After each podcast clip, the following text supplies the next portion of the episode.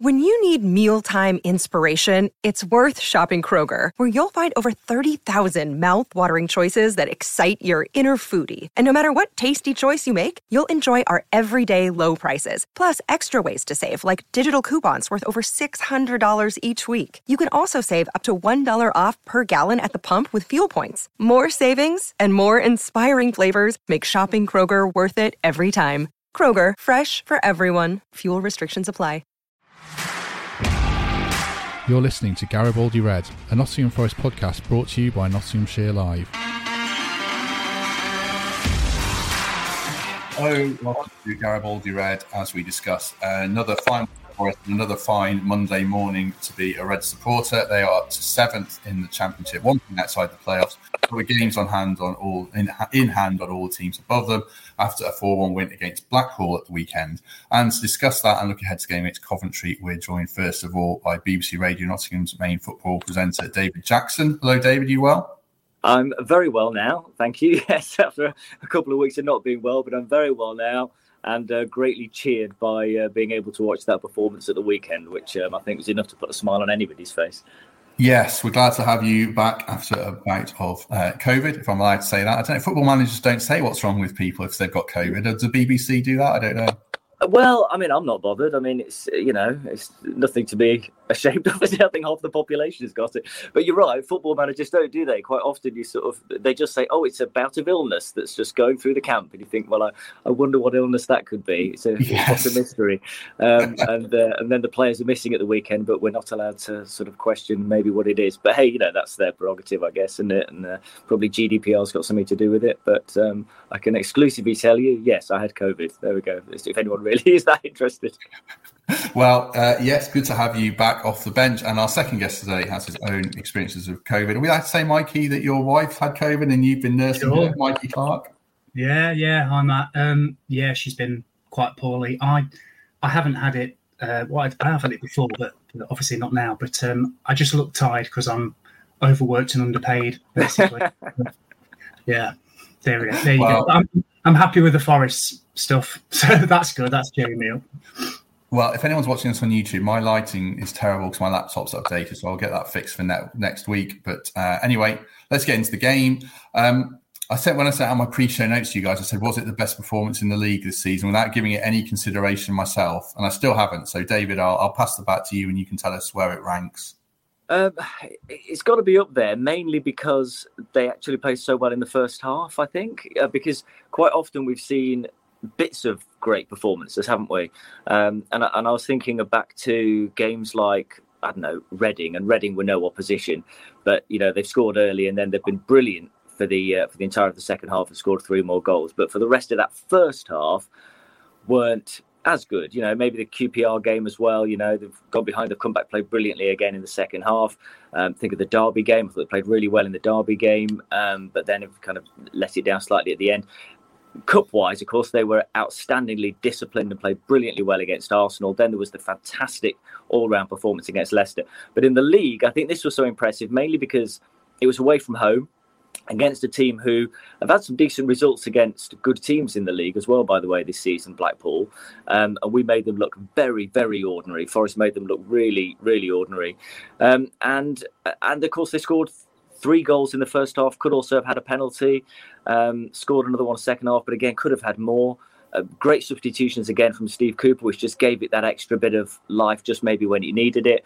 So I think all round that has to be up there as uh, as one of the, the better performances this season. And it was so pleasing to see, and I, and I was hoping to see them start brightly and do well in the first half because you just thought having lost to Liverpool just before the international break, I was talking to Colin Fray about it, and we said we can just imagine them coming back and setting off like a train now. You know, it, losing to Liverpool may end up being the best thing that could could have happened to them. They've now got this run in. They've got ten games, and you thought this Forest team under Steve Cooper, the sort of team that would just get going straight away, set off well in this game, and just really make a statement of intent. And they did it and, and, they lived up to every every expectation. And they not only scored four goals, they scored four really good goals, really well worked goals. Even the goal you could argue they were given with Brennan Johnson, he's done really well then to take the last defender on and a clever little chip to score. So they've scored great goals. They've looked solid at the back. You've had the bonus of uh, McKenna coming in and playing really well. So uh, it has to be up there as, as one of the, the better league performances this season. Whether it is the best, I guess, is is you know can remain open to debate. But it's it's, it's got to be up there for, for all those reasons. And it was just it's just so much fun to watch. And so, uh, the, uh, a friend of mine I was watching it with just said I felt relaxed all the way through. I never once felt worried. And you know, as a Forest fan, that's quite unusual, isn't it? But he, he just said I, I never once felt concerned that anything was going to go wrong and that that says everything about the way they're playing at the moment, but particularly the way that they played in that game. It's interesting, Mikey. In the comments, there's a couple of people, Glenn and Gary, saying that Forest didn't didn't play within themselves, that there was more to come. I can kind of see what they're saying in an attacking sense, but just without the ball as well, Forest were right up there with anyone in the league. I, I thought. What, what, did you make of it overall? Yeah, I, I, agree with that, Matt. I agree with what David's saying as well. I think we um, we controlled the game I think that's probably a good a good phrase to use. Control the game. We're very clinical as well. Um, in terms of the level of performance, the Huddersfield game where we lost at home one 0 and absolutely battered them, um, that was up there. But we lost the game. I know which one I prefer, to be honest with you. Um, no, I, I, just thought on Saturday we, we were we were excellent. We started really really quickly, as David said. Um, what made me laugh is you know Blackpool have had two weeks to figure out how to stop our right hand side. And then in the first half an hour, we scored three goals all coming down that side, um, which which made me laugh a little bit. But um, yeah, I think it was a it was a really good performance, and I did like the way they managed the game. Um, you guys were saying around uh, somebody somebody being nervous watching Forest, and I, I often find myself looking at the clock, thinking you know, if we can get to 60 minutes or if we can get to 65 and then we can maybe bring Cafu on, and that's that's not a phrase I say very often. you know, some, something like that, you know, in order to manage the game. But honestly, on Saturday, I totally agree. I wasn't nervous in the slightest, even when they were launching balls into the box. And that that, that Josh Bowler is a very very good player. Um, I just thought, I just thought we had another gear. I thought we had it under control. Um, the fourth goal was absolutely lovely. It was almost like we, we clicked up a gear and then we sort of sat off again. And it was just a very controlled, clinical performance. And I guess what I would say as well is if you look at the stats, if you didn't watch that game and you looked at the stats and you didn't know the score, you'd probably say, oh, there might be a goal in it either way because it's pretty close. I think they had 10% more possession, shots pretty even.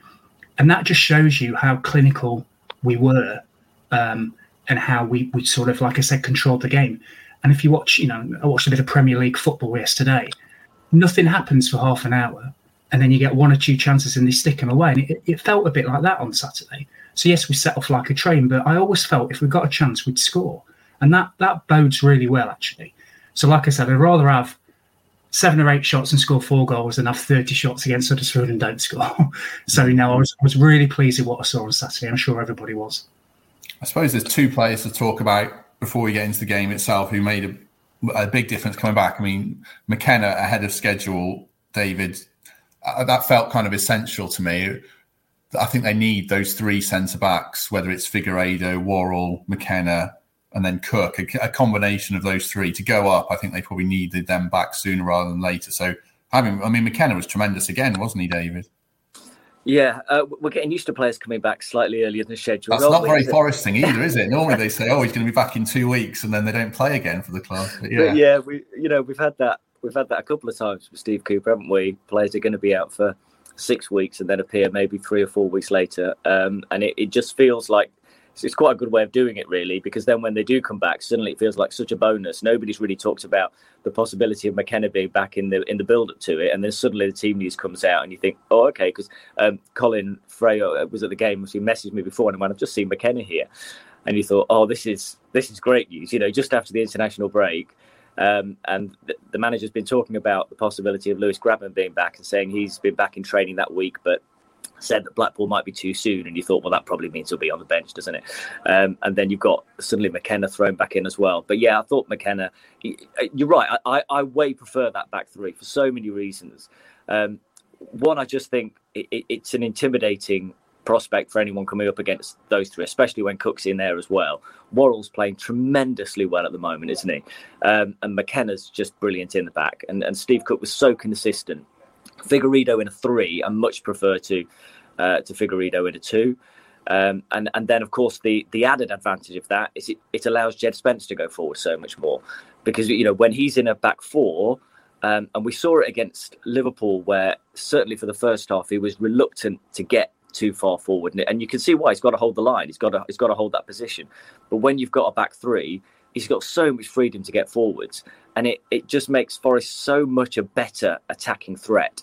Um, so I, I, like it for all those reasons. And I thought McKenna yeah was tremendous, and the way, I mean, you know, possibly should have given away a penalty in the second half. And the more I watched that, at first I didn't think it was, and the more I watched it, I thought actually, yeah, yeah, fair enough, it was.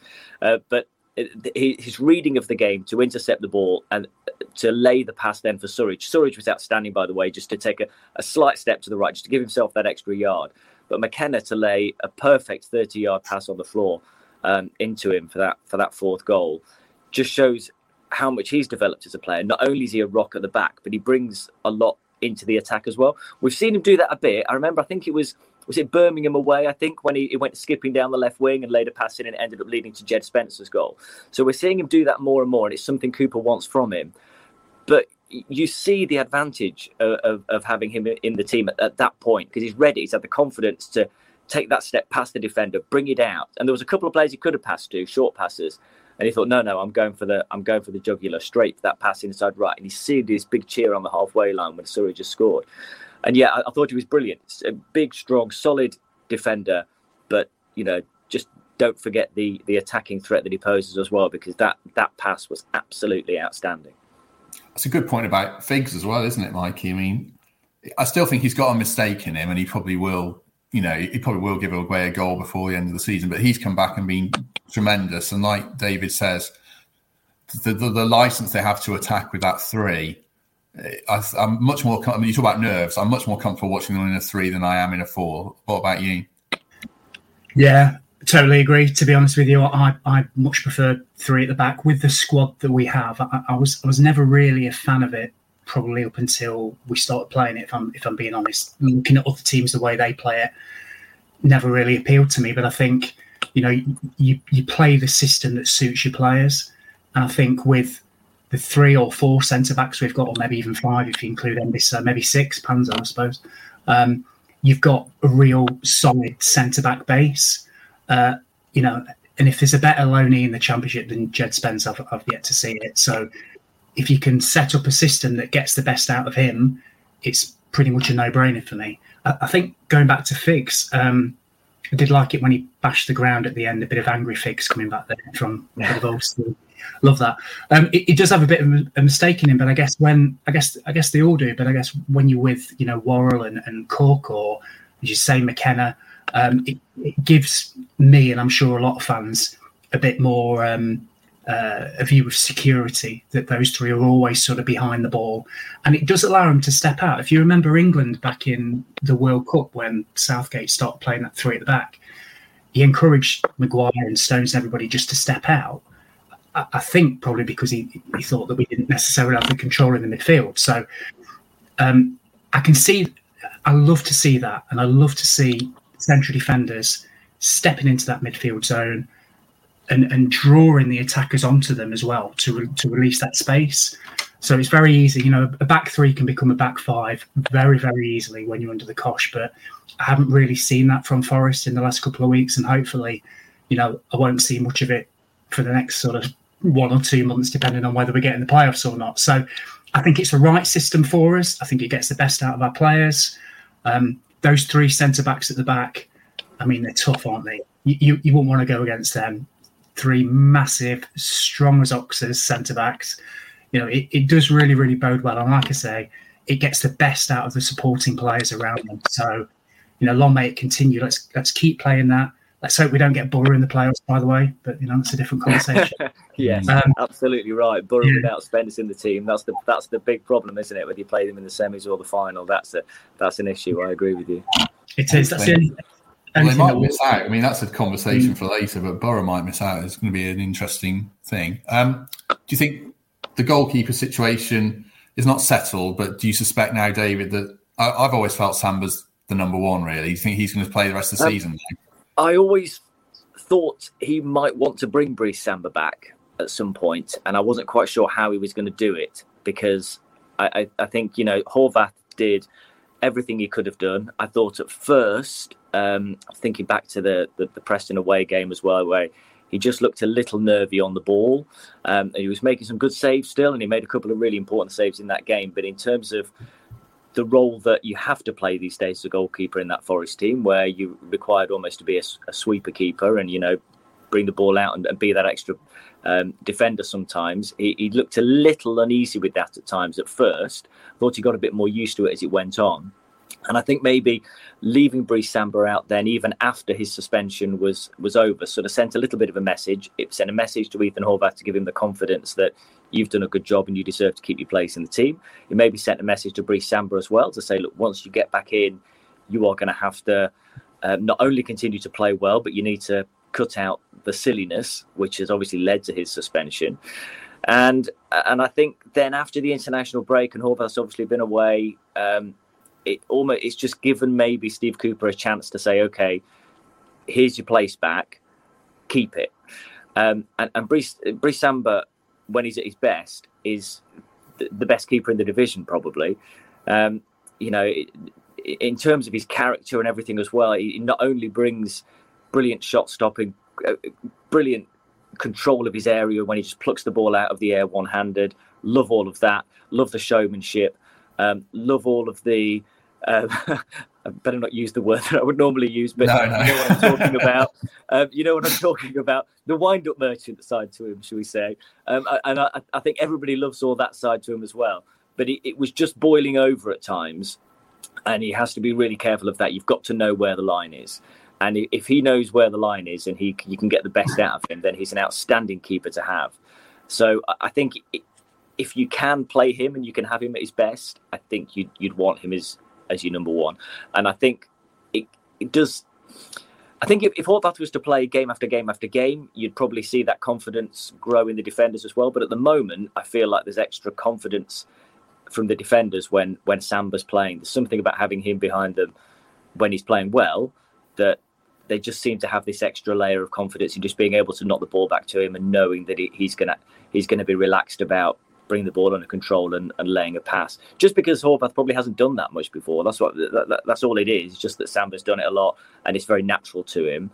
I feel Horvath could get to that stage, but it, it, would take a number of games for him to do that because it's probably not what he's done before. So yeah, I, I always kind of felt maybe he'd, he'd, come back in, and it's not a massive surprise that he's back now for the run in. Um, briefly on that one, Mikey, the clock's running along today. We've got a lot to get through. You, Probably briefly... my fault. Sorry. no, I've, I've, been no. stuck in the house for so long. Any opportunity to talk, and I'm taking it. What are you saying, Mikey? Samba or Horvath for the rest of the season? Samba, big fan of Samba. I think he's the best keeper in the in the league. If I'm being honest with you, I think all keepers are supposed to be a bit mad, aren't they? So you know, if you think think back in the day, Grobbelaar, keepers like that. So um, he's the best keeper I've seen down the City Ground probably since since Crossley. I would have thought so. I've yet to see a better one than him, and I know he's got that in him. But hopefully, as you know, as David said, bit bit of a bit of time out of the team. He gets to reset a little bit. He comes back in for the last nine or ten games, proves how good he is. Um, just one more thing on Samba, Matt. You're absolutely right about defensive um, security with him in. So you know when he rolls his foot on top of the ball, you can almost see the centre back sort of relax and spread out. Not necessarily the way with some of our other keepers who just maybe just hoof it. Um, he's got that distribution. It's it's brilliant. It's Premier League distribution, and, I think everybody knows that. So when he's got the ball at his feet, you can basically you can see them them relaxing their body language, um, and he's a cracking keeper as well. So I'd always play Samba. Um, the next thing I wanted to talk about I mean, we've hammered refs on this podcast this season, not in previous seasons, but I feel like this season it feels like Stan's been awful. It was a fascinating performance from the ref on Saturday. I thought. I mean, not it wasn't quite like Kenny Burns couldn't have played in the game in his prime, but he let plenty go. Um, I think both sides should have had a penalty. Really, he missed yeah. both of those, but at least he was consistent. I mean, I quite liked it. What did you make of it, David?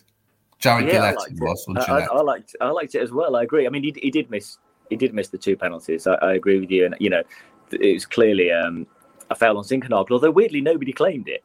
No, um, you know, just sort of put his hand up very slightly on his way out, which made me think, oh, man, you know, maybe it wasn't. And then you watch the replay and think, yeah, okay, it was. And I think maybe maybe McKenna had thought by later on, actually, you can do what you like in this game, so maybe it's okay. And he was right; he judged it right.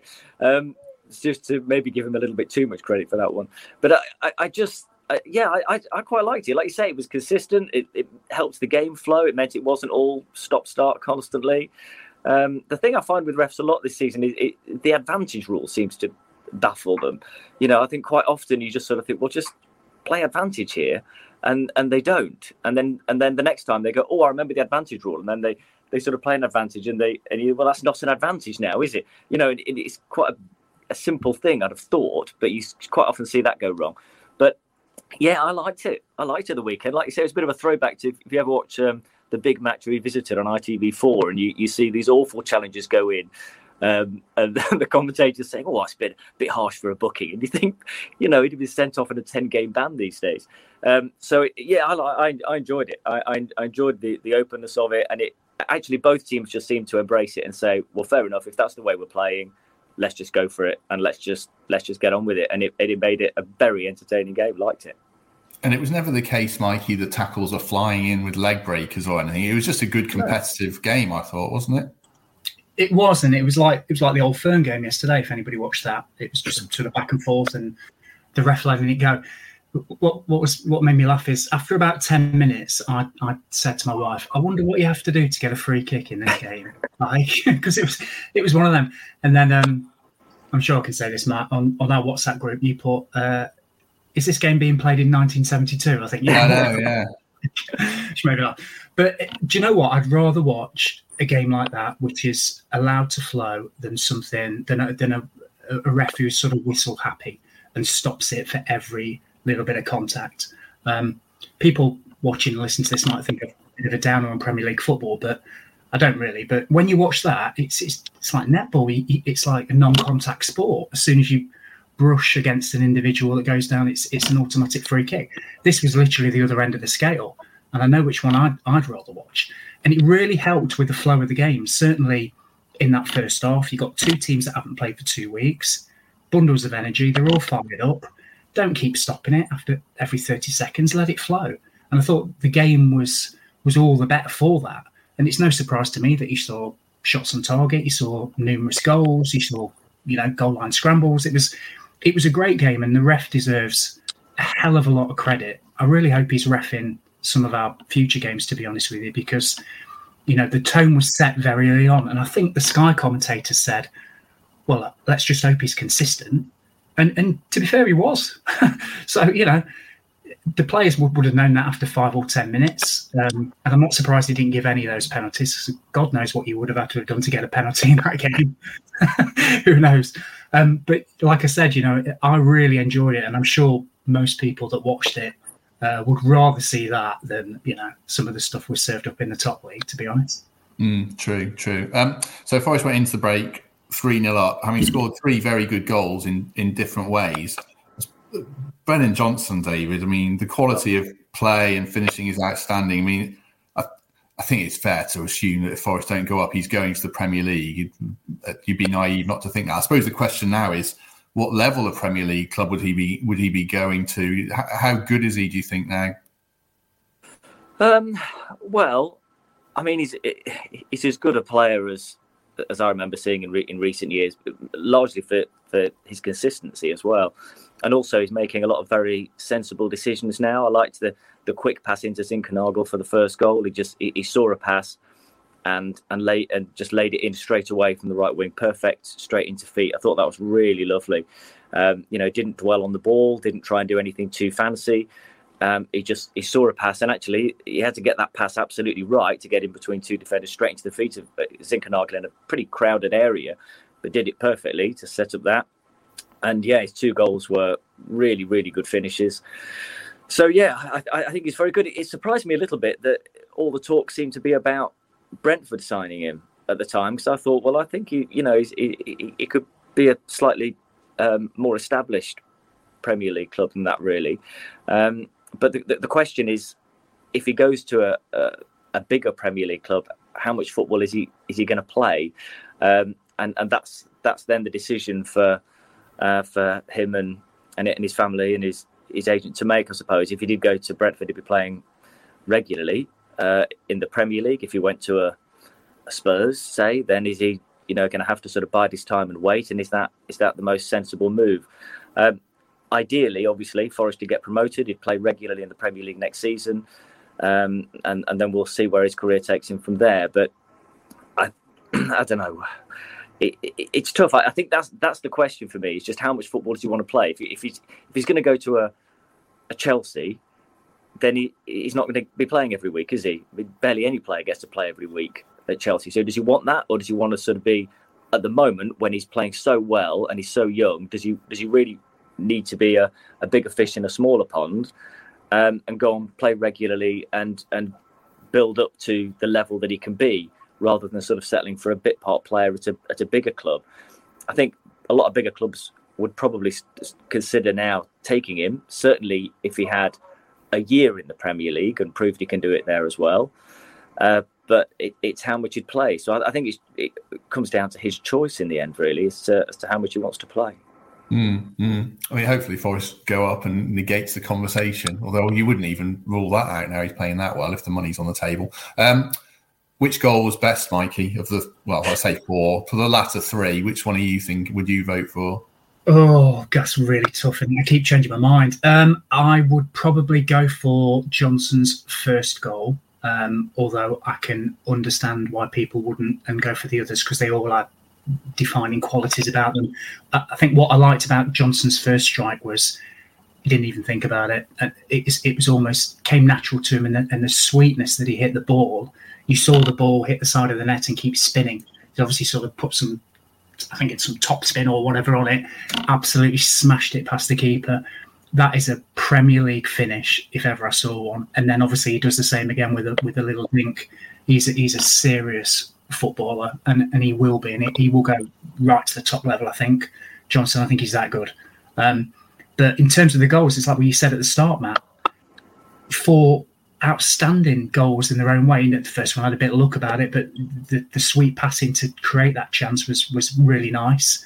But the other three, wow, brilliant stuff. You know, other teams watching that must be a bit scared of that and thinking, you know, we don't want Forest in the playoffs if they get in there because they're capable of that away from home. They're capable of ripping up a team that had a brilliant home record, Blackpool, and we made them look ordinary in the first half an hour, uh, certainly.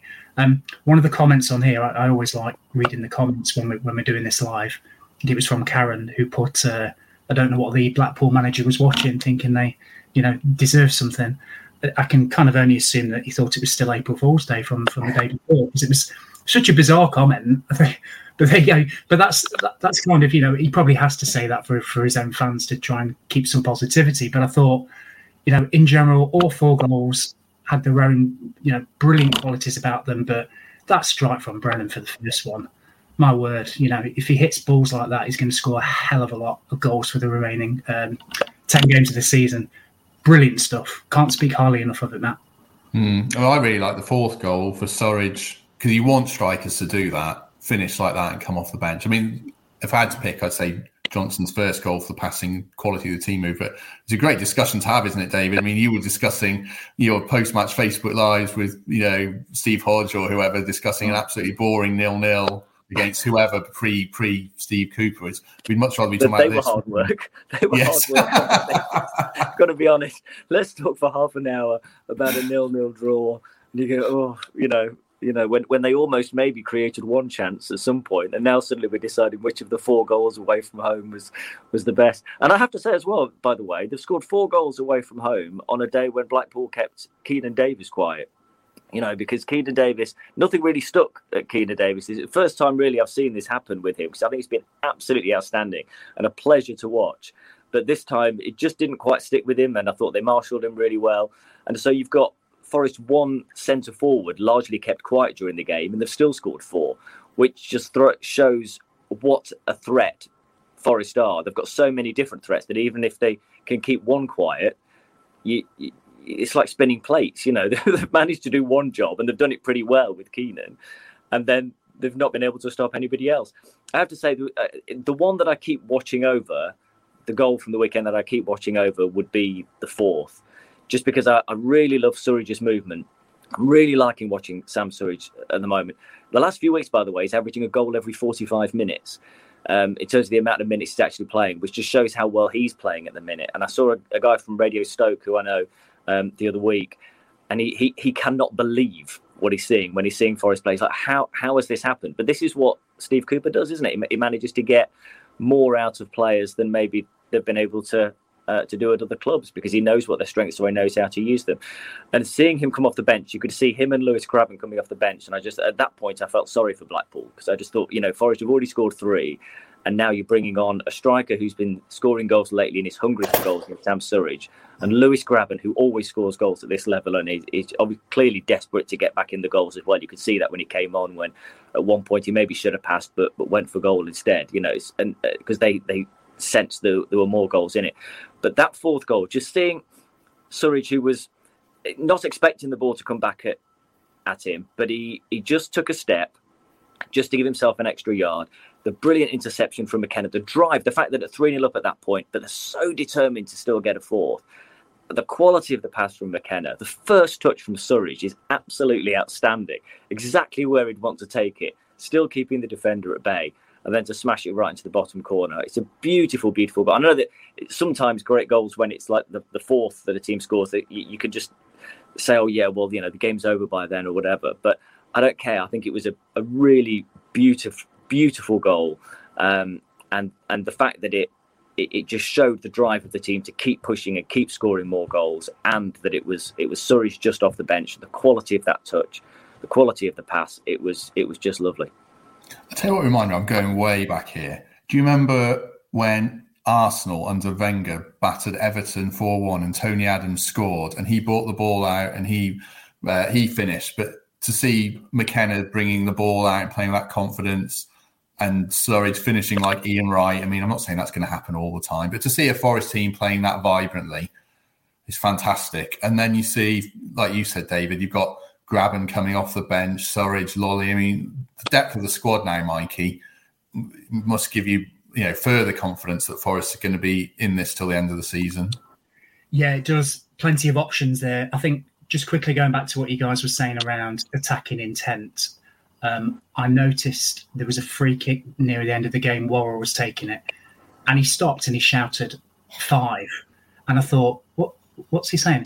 And I looked, and there were five players in a line up front, and we were we were three or four goals up at that time. So remember Cooper when he took over talked about not just attacking with two or three players having five, and it, it shows that intent that even when the game's won, we're still getting players for you know, uh, in four positions. I think you know under a previous manager, should I say, you'd be lucky to even have a centre forward showing for the ball from a free kick. To be honest with you, so that is really refreshing, and that goes goes on top of what you guys were saying. But I think in terms of options, Matt, from the bench, um, you think of the players that didn't get a sniff. So Mighten, Silva, players like that. Um, there's some serious options there now, and people are coming back to fitness at, at a key time in the season. So, you, you know, you're not going to play these next nine games plus a potential three more with the same 11, 12, 13 players. It just it just won't happen because you know we've got a bit of a fixture pile up. We've got the Bournemouth and Ful- uh, Bournemouth and Fulham fixtures, sorry, to, to squeeze in there as well. You're going to have to rely on this squad, and it's such it's so refreshing to see them coming on, making an impact. Um, you know the options that Cooper has are really quite frightening for this level now, especially when they're performing at the level that they are performing. So you know we've got you know Coventry and Birmingham, a couple of home games in the next few days if he brings in a, a Surridge, as David was saying, or, or Joe Lolley, or Alex Martin or Silva, you wouldn't worry about it because they're all chomping at the bit. And, you know, if things don't work for the first hour, he can then bring on a Lewis Grabban or bring Keinan Davis back on or whatever. So there's some serious options there. You know, I remember Forest teams in the past, I'm sure everybody does, where there was literally nothing. If the first 11, and they were shoddy sometimes, the first 11 didn't do it, there's barely anything from the bench. Now it's completely different. So that will give fans a lot of heart for the remaining, you know, sort of nine games of the season plus playoffs, hopefully. Um, that we can, we will find ways to win games. You know, if, if the starting eleven is, isn't working, we can tweak it, and we have those options, and that that is really, like I said, quite frightening for the opposition. I would have thought.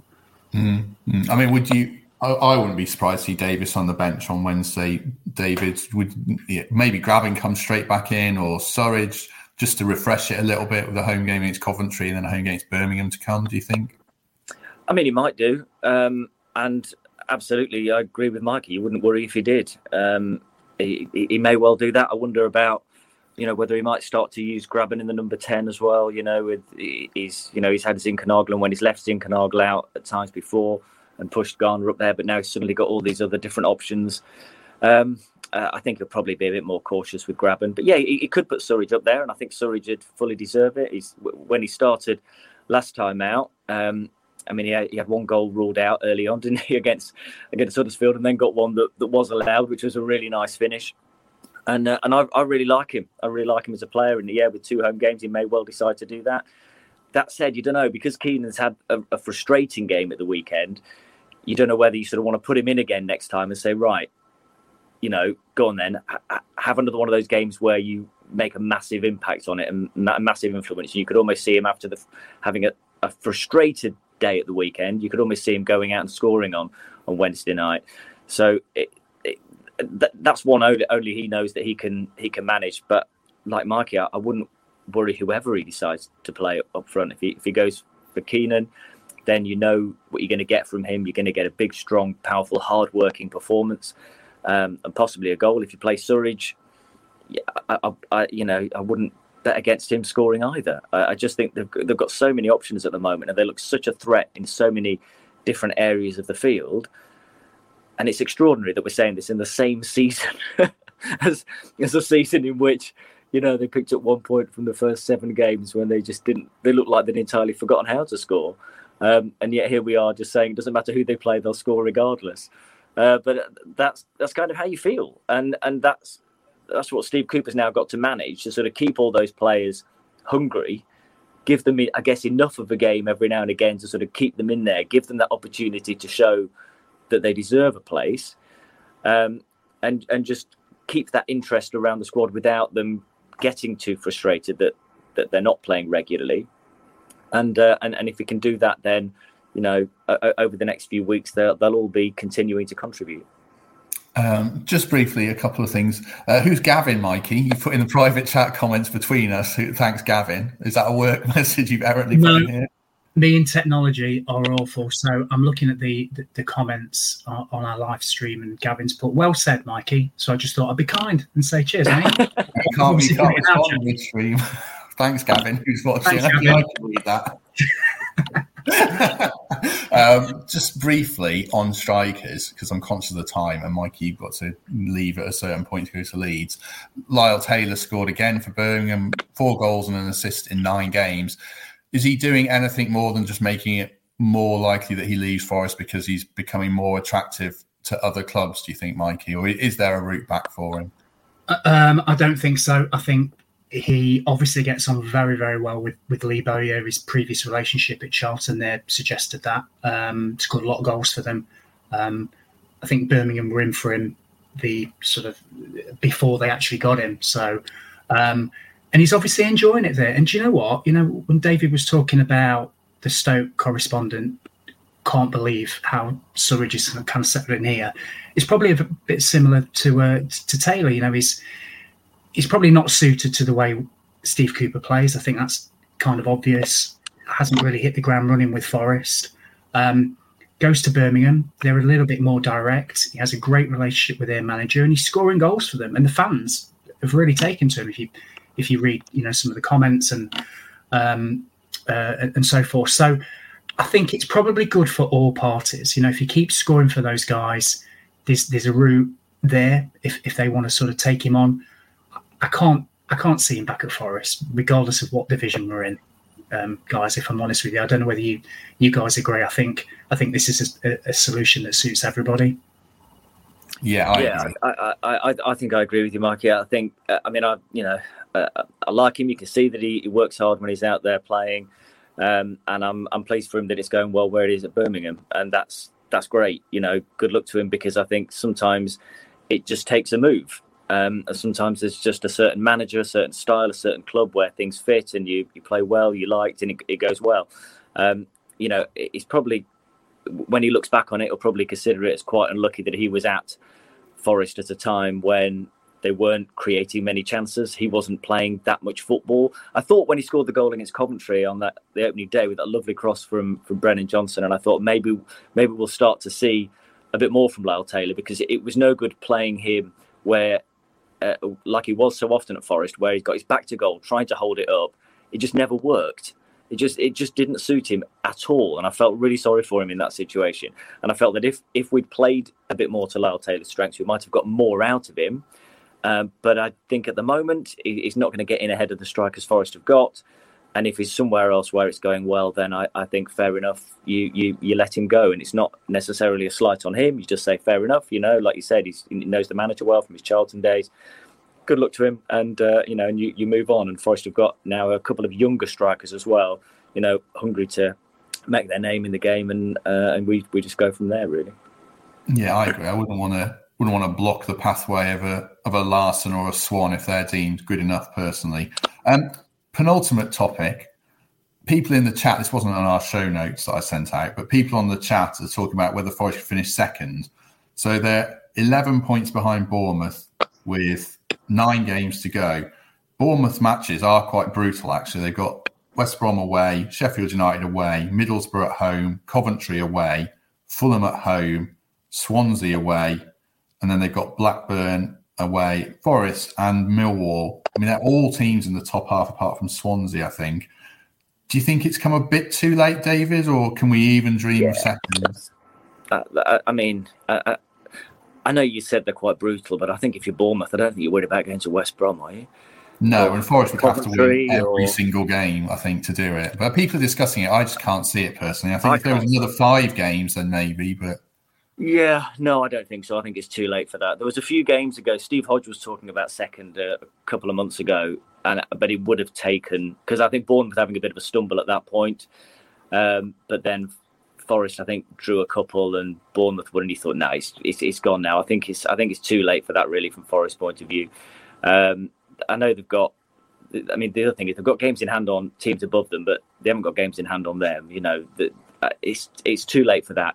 But also, I, I, I don't think you should almost be aiming for that because that that as soon as you start thinking about that, then playoffs starts to feel like a secondary thing. And actually, playoffs is an unbelievable achievement to be where Forest were earlier in the season and to even have a chance now of of getting into the playoffs is is absolutely unbelievable. The advantage Forest have got at the moment um, on those other teams going for playoffs is goal difference because their their goal difference now is fantastic. So which will whether that means it'll just see them creep into the playoffs or whether it'll see them get you know home advantage in the second leg, that kind of thing.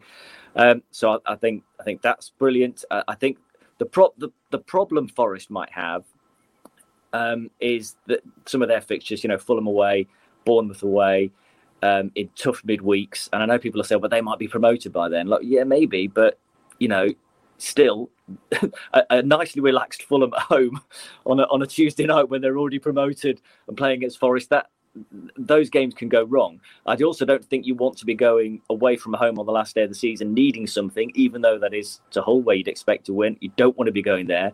So the number of points that Forest need, I think they sort of need to be getting quite quickly, uh, because that last couple of the week, couple of weeks looks a little bit a little bit tricky. So I, I think that's why I was so pleased they started so well at the weekend. I think you're wanting to get six points out of this week. Um, let's see what happens at Luton. I think you need to then sort of be beating West Brom. Um, I think they need to get those points in as early as possible. I don't really want to see Forest going into the last couple of weeks needing, I don't know, seven, eight points from the last three or four games. I think that that you don't want that. That's the last thing we need. Yeah, I agree. I wouldn't want to get carried away. I mean, to get in the playoffs, like you say, would be an unbelievable achievement. And, and Mikey Forest have won an inordinate amount of games recently and climbed about three places. It's so hard to. I mean, you know, it's not impossible. Bournemouth could lose four of their next six games, but I think we, we'd be getting a bit ahead of ourselves if we start dreaming of second, would we? Yeah, I mean, you can always dream, but I think realistically, you know, as, as David said, if, if you would have offered us a playoff place after, you know, seven or eight games, we would have first off laughed and then then bit your hand off. So I don't think you can get you know, too greedy. I seem to remember a Billy Davies team finishing third, and I remember feeling a bit down. So I think David, you've, you've hit a good point there, mate, because um, you don't want to be any negative feeling or anything in terms of like, you know, we could have got more. I think Forest are the, the form team at the moment. We're on a roll. I don't want anything to stop that. So if we finish mid of the playoffs, brilliant. You know, bring it on. Um, what, what I will say there, though is Greg, who's sometimes on this podcast, I'm sure has us finishing second by a six point cushion. So yeah. he thinks we'll win every single game against anyone. So um, there are fans out there that still think we can finish second. And you know what? We might be back on here in a month, three points off with three games to play, thinking, oh my word, we could do it. And if we can, brilliant. But let's just be a little bit realistic at the moment and, you know, aim for those playoffs. And if we get in, then it's absolutely wonderful. And then, then got to try and win it. There's no point being in it if we're not going to try and win it because you're also not level pegging next season. So let's get in there and try and win the thing. Mm, true, true. Uh, last point, just to finish on quickly. Uh, FA, excuse me, FA Youth Cup tonight at seven o'clock at the City Ground. If you're listening to this on Monday, as it comes out against Chelsea and their future string of loan players in League Two and the Championship and League One in coming years. Um, a tough game, obviously, but David, it's great to see this kind of production line is, is expanding ever more, isn't it? it? It feels like the club's in a good place at the moment. Yeah, and I think that's why it's it's so good to get to go and see um, the youth teams at Forest because you are genuinely seeing um, first team players of the future because Forest have got this proven track record of actually bringing those players through and into the first team. Um, it hasn't always been the case, and certainly isn't um, the case uh, at many clubs. Uh, but at Forest, you know, you, you go and see these players, and there's every chance that the players that you see and, and think, okay, he looks good, he looks good, he looks good. There's a chance that in a few years you'll see them in the first team, and to get to see those players grow and develop and become first team players, um, is is a joy, isn't it? Um, and it, it, you know, then when you get to see them in the first team, if you've been there, seeing them on a game like tonight against Chelsea, you sort of almost take a bit of personal pride in that. You know, that I was there, I saw them when they were just a teenager, and I've seen their their game develop. It's one of the the pleasures of being a football fan, really, of being able to see young players develop and grow into. Um, into established first team players.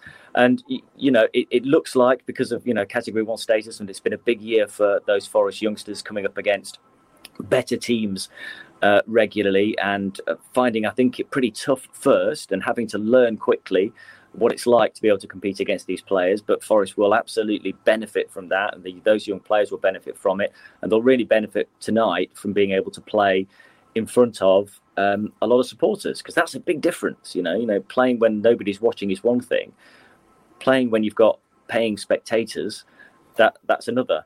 Um, so it's a big opportunity for them tonight, and uh, great for those fans that, that go down to get to see young players, and um, you know you can pick out the ones that you'll be cheering along in the first team in hopefully not too long. Yeah, I mean, you do read the reports, and there are a few names that crop up a few times, and I suspect you're right. We will see uh, a few of these lads in the future in the first team. So do go down and watch if you can. Uh, I think we'll leave it there for this week. So thanks everyone who's watched along and commented. And if you enjoyed it as ever, do like, subscribe, and uh, give us a good review, as it does definitely help us. Mikey, thank you very much. I know you've got a dash. Thank you very much for asking me to come on. Really appreciate it. Nice to uh, chat with you, David. And you, Mikey. Yes, thank you very much, David. Much appreciated as ever. Do join us again soon, and uh, hope everyone enjoyed it. And we'll be back uh, perhaps on Thursday if I plan something. I haven't even thought about it. I literally just said that. Otherwise, we'll be back this time next week. Thank you for listening to Garibaldi Red, a Nottingham Forest podcast. If you enjoyed today's episode, then please let us know. We love hearing your feedback. We'll be back soon with another episode. Thanks for listening.